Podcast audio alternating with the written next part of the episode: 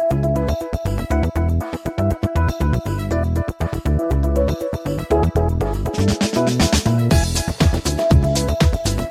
selamat sore teman-teman semua. Semoga Anda semua dalam kondisi yang sehat, sejahtera, berkelimpahan bersama keluarga Anda.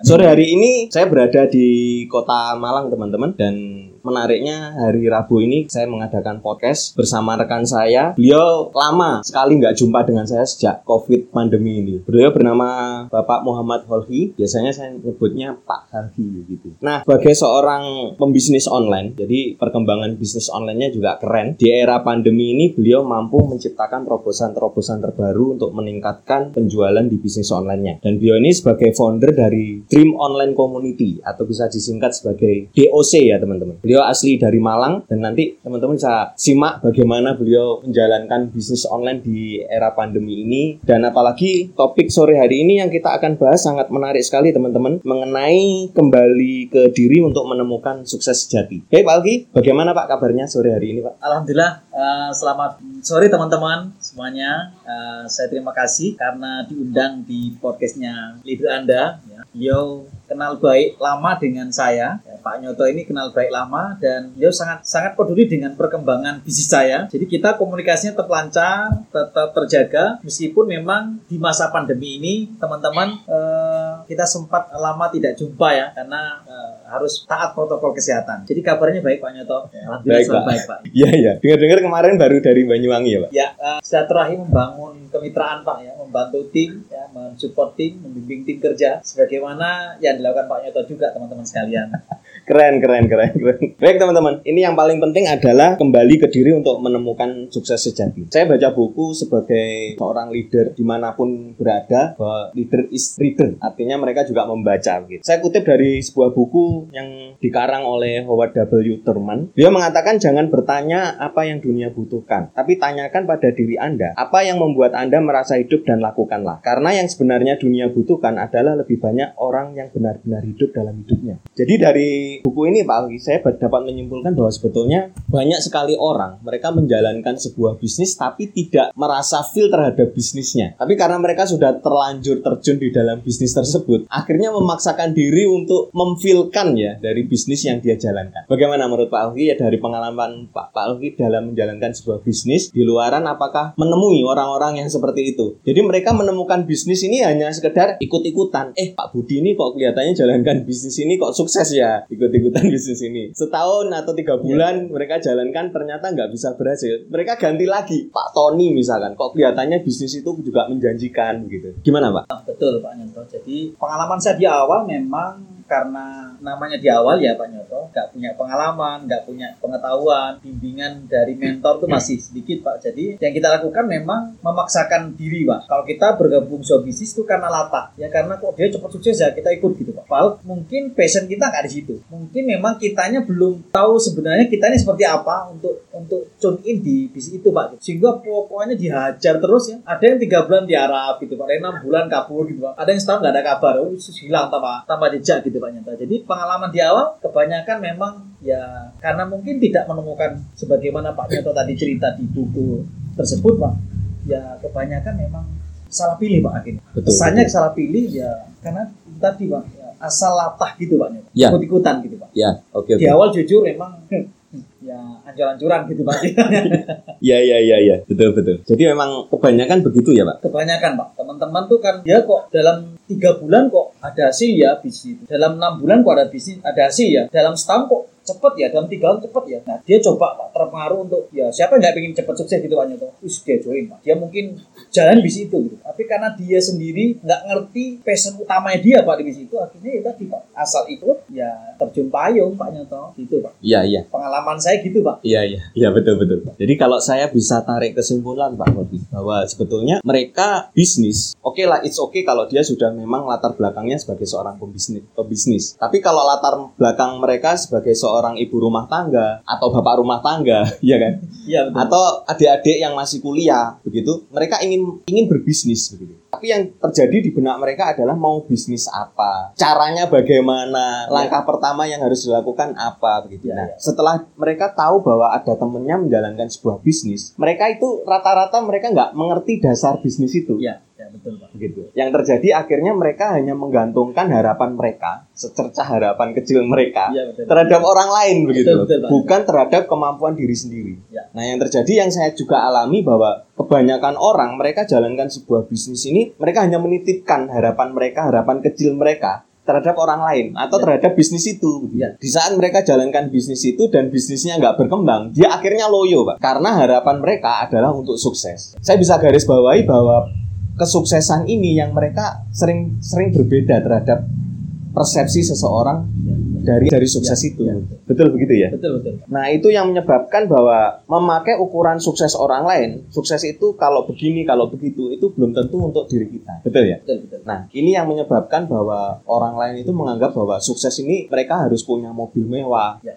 Mereka harus punya apartemen, harus Ya. punya rumah kos begitu. Ya. Pada pada saat mereka nol dari bisnis, bisa sampai memiliki sebuah bisnis. Betul. Nah, proses ini adalah kesuksesannya, betul ya, Pak? Ya, ya betul. dari mer- mereka gugup nggak bisa ngomong terus ketemu temen ketemu orang lain dan dia bisa menceritakan bahwa eh ini loh ada sebuah proyek bisnis yang saya lagi kerjakan ini kan se- sebetulnya kalau artian ini kan sebetulnya mereka dia ini sudah sukses Ya. Untuk menceritakan bahwa dia sudah memiliki bisnis betul, begitu ya betul, Pak. itu secara sederhana karena harapan mereka terlalu tinggi terhadap arti kesuksesan ini yang ini menyebabkan bahwa harapan-harapan mereka ini kandas karena Ya. bisnisnya nggak jalan itu kalau saya pelajari bahwa sebetulnya bisnis ini hanya sebuah kendaraan yang sebetulnya menjadi bisnis yang paling hakiki adalah diri kita sendiri Betul betul. karena diri kita ini memiliki potensi yang luar biasa. Apa pun kalau kita bisa jalankan secara sederhana, Ya. itu sebetulnya sukses-sukses kita sudah ditabung. Ya, betul. Betul gitu ya, Betul, Pak? betul. Mungkin Saya ada yang ingat- tambahkan. Saya ingat Pak Nyoto, jadi beberapa tahun silam itu kebetulan kita dapat training gratis Pak dari seorang CEO membawahi sekitar 168 ribu karyawan. Ya. Nah, beliau menyatakan bahwa aset terbesar dari kehidupan adalah kemampuan diri kita sendiri Pak. Ya. Jadi bukan bukan apartemen, ya, bukan kos-kosan, bukan Mhm. hotel, ya bukan nilai bisnis yang apa pun itu. Aset yang sebenarnya adalah kemampuan diri kita Pak. Betul, betul. Atau kalau istilah Pak Nyoto tadi dari buku tadi adalah bagaimana kita bisa melihat sukses dalam diri kita. Sebetulnya kita ini punya kemampuan apa gitu Pak. Betul. Lalu kita kembangkan. Itu yang yang eh, kita dapat Pak dari training gratis itu. Iya. Jadi ya kata beliau Pak, CEO itu menyatakan kalau saya dibayar mestinya per jam itu 45 juta Pak katanya. Hmm. Nah karena ngasihnya gratis buat kita Pak, kita dikasih ilmu satu jam gratis gitu. Salah satu kutipan yang paling saya ingat adalah aset terbesar dalam kehidupan kita adalah diri kita sendiri atau kemampuan diri kita gitu. Betul. Mungkin agak matching ya dengan judul yang yang kita bahas Pak Nyoto. Iya, iya. Itu terkait juga dengan ini yang kita bisa sebut sebagai belief tularan, Pak Ufi. Bahasa kerennya belief tularan. Iya, iya. belief iya. tularan itu seperti ini, Pak. Ya, gimana? Pak? Misalkan kalau kita berada di keluarga pegawai, Ya, rata-rata saudara-saudara kita atau saudara kandung kita itu rata-rata mereka diarahkan untuk menjadi seorang pegawai. gitu. Ya, betul. Karena sudah tercipta adalah belief tularan tadi. Betul. Mereka melihat bahwa oh iya ya itu pegawai ini pegawai pemerintah bisa sukses, bisa punya kehidupan yang lebih layak gitu. Iya, iya. Nah ini belief tularan yang kadang-kadang secara nggak sengaja itu ditempelkan ke kita. Betul, betul, Pak. Nah ini yang kadang-kadang bikin kita kadang-kadang eh lu jalanin bisnis beneran bisa sukses itu kan sebetulnya seperti Iya, itu. betul. Mendingan ini loh yang sudah pasti jadi ASN atau apa yang sudah menjanjikan bahwa per bulan dapat sekian dan lain sebagainya. Banyak orang-orang berbondong-bondong untuk menjadi ASN. Sebetulnya ini kan belief tularan, Pak. Ya. Belief yang dipaksakan untuk masuk ke dalam diri dia. Ya, betul. Nah ini yang kadang-kadang membuat dia merasa kok saya nggak ngeh ya terhadap apa yang saya kerjakan hari ini. gitu. Ya. Seperti itu. Ya betul Pak. Eh, Pengalaman pribadi saya Pak Nyoto di perjalanan bisnis saya, saya ketemu fakta Pak di lapangan. Ada tim kami Pak di sebuah kota gitu Pak Nyoto, yang keluarganya menyukai pekerjaan pasti Pak. Seperti yang Pak Nyoto tadi contohkan, ya ASN gitu Pak. Mm-mm. Karena keluarga besarnya memang kehidupannya ASN, lalu di keluarga dia sendiri, kakak kandungnya itu kan di keperwiraan gitu Pak. Nah akhirnya adiknya ini yang kebetulan tim kerja kami dipaksa Pak untuk masuk di keperwiraan Mm-mm. ya supaya mungkin nanti punya belief tularan gitu pak ya. Mm-mm. ya karena keluarga besar udah terbentuk belief tularan. Anak yang kedua ini pak dipaksain ke sana pak. Setelah masuk ke karantina pak ya ke perwira itu pak dua tahun gagal pak kabur gitu pak. Akhirnya ya modal yang keluar kan banyak tuh pak Nyoto ya. Iya. banyak itu pak. Gagal istilahnya pak untuk jadi keperwiraan gitu pak setelah kami tanya di perjalanan bis kami pak ya beliau saya nggak di situ pesannya saya nggak mau jadi perwira saya sukanya di sini pak Alfi tapi keluarga kami maksa di sini. Akhirnya kami di tengah jalan ya buyar pak. Iya. Iya, betul betul. Nah, itu yang menyebabkan belief tularan ini sebetulnya hanya melekatnya sementara, Sementara, tidak abadi begitu. Betul, Pak. Banyak orang karena belief tularan ini dia merasa bahwa sukses itu harus begini, harus begitu, bahwa kalau kita punya hidup layak itu harus begini, harus begitu. Rata-rata seperti itu. Iya, betul Pak Nyoto. Itu yang menyebabkan bahwa belief tularan itu adalah kita, padahal itu bukan kita. Jadi karena dipaksa, sebetulnya apa ya Pak? Kalau kita bisa katakan itu nasihat yang sebetulnya menggerogoti warna sejati diri kita. Ya, menutupi sebetulnya siapa kita gitu. Betul betul betul. Pandangan kebanyakan orang itu Pak di lingkungan kita terdekat Pak itu membuat kita seakan-akan pendapat kebanyakan lingkungan itu Pak itu warna kita gitu Pak. Betul. Ya saya pribadi ngalami Pak Nyoto, pribadi Pak. Dulu jujur Pak, kalau di, di pendidikan kami Pak Nyonto itu di SMA kami Pak, kalau nggak masuk kelas IPA Pak, itu nggak tergolong orang pinter. Akhirnya saya supaya disebut orang pinter Pak Nyonto, saya masuk IPA. Padahal nggak di situ Pak. Otak saya nggak di situ Pak Nyonto gitu Pak. Betul betul. Salah satu guru terbaik saya menyarankan gini Pak, Ki, saya panggil Holki gitu Pak ya, Ki, kamu cocoknya di sosial, tapi saya ngambil eksakta Pak.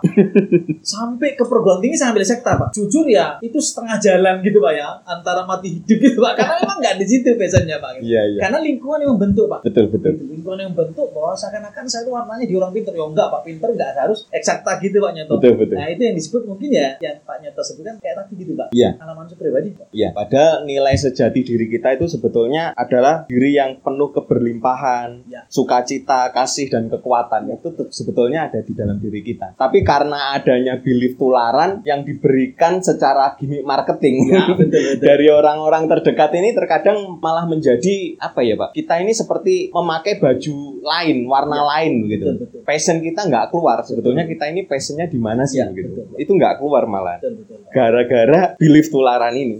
Iya, kita Iya. bisa sebut belief tularan ini sebagai pemaksaan yang ringan ya, Pak. Ya betul Pak. Betul, Atau ya? pemaksaan secara nggak langsung gitu. Secara nggak kita langsung. sadari Pak, karena kita melihat keluarga besar kita, lingkungan keluarga kita kok seperti itu ya, kok kayak gini, kayaknya kayaknya menarik ya, kayaknya bener ya gitu Pak. Iya, iya. bukan diri kita gitu. Betul betul. Akhirnya itu tadi Pak, di perjalanan Bang, jujur saya jumpai banyak yang, yang mereka gagal dalam kehidupannya gitu Pak. Betul Pak. Warna terkuat dari diri kita itu yang kita tonjolkan. Kita sebagai tim bisnis atau sebagai leader di dalam bisnis online ini yang paling penting adalah kita memberi fasilitas. Kita sebagai fasilitator terhadap teman-teman kita atau tim kita yang ingin menemukan warna mereka begitu. Betul. Jadi harapan kita di dalam komunitas bisnis online yang saya punya dan Pak Alwi punya ini kan kita sevisi Ya, bahwa kita betul, ingin menyiapkan teman-teman atau tim kita untuk menemukan warna mereka. Betul Pak. Dan setelah kita menemukan warna kita, kita memperkuat warna dia untuk dia bisa memiliki passion dan dia bisa sukses tanpa dia menjalankan kesuksesan itu secara beban. Betul Pak. Betul ya Pak? Seperti itu. Mungkin ada yang lain Pak? Ya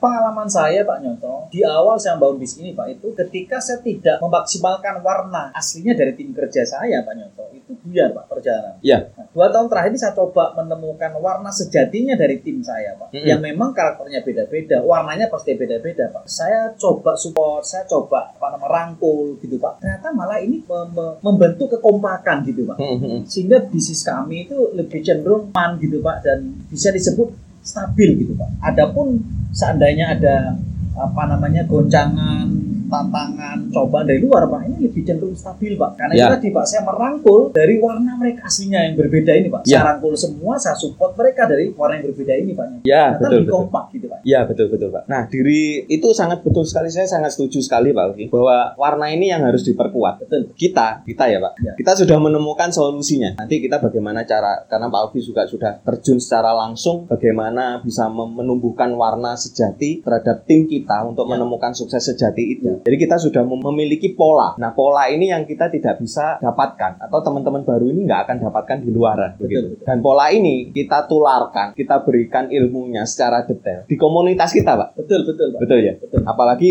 Dream Online Community ini juga mengajarkan cara-cara yang betul-betul untuk menerapkan potensi diri dari memiliki warna sejati. Iya. Betul ya, Pak? Betul betul. Selain itu, em, menurut Pak Hovi dari warna ini apakah memang harus diperkuat, Pak, untuk sukses itu?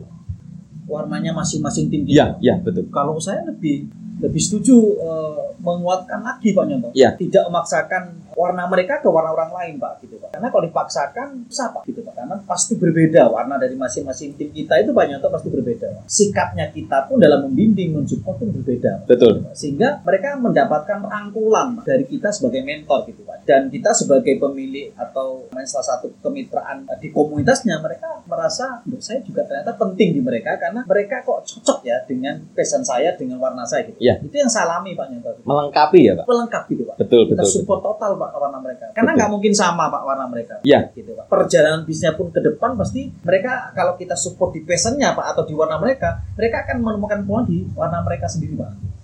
Oke. Gitu Iya. Pak. Yang saya Iya. alami begitu Pak Nyoto. Iya, iya, iya, betul, betul. Sangat menarik sekali Pak Alfi, bahwa sebetulnya tidak ada yang perlu ditambahkan untuk menjadi sukses. Iya, iya. Justru kita perlu melepas yang dipakaikan dunia kepada kita. Ya. Belief tularan itu tadi. Ya. Kembali ke diri sejati sebagai sumber sukses sejati. Begitu Pak. Jadi menurut saya pentingnya memiliki warna yang kita perkuat ini sangat penting sekali di dalam bisnis Ya. bisnis apa pun. Begitu. Bagi teman-teman yang ingin menemukan warna sukses sejati diri Anda untuk memperkuat warna Anda, teman-teman bisa menghubungi para pengundang Anda yang mengenalkan audio ini kepada Anda. Dan teman-teman bisa mendapatkan akses khusus langsung kepada komunitas kita yang kita kembangkan, kita besarkan untuk memperkuat warna Anda untuk bisa mencapai sukses sejati. Mungkin dari saya seperti itu Pak Alwi. Betul, Ada betul. yang mau ditambahkan? komunitas itu ada orang bijak mengatakan imunitas Pak Nyoto. Jadi kalau Anda tidak bergabung dalam sebuah komunitas untuk menemukan dan memompa warna Anda sebenarnya itu susah Pak. Jadi kalau ingin memaksimalkan dan menemukan warna sejatinya Anda, temukan komunitas Pak. Oke. Saran saya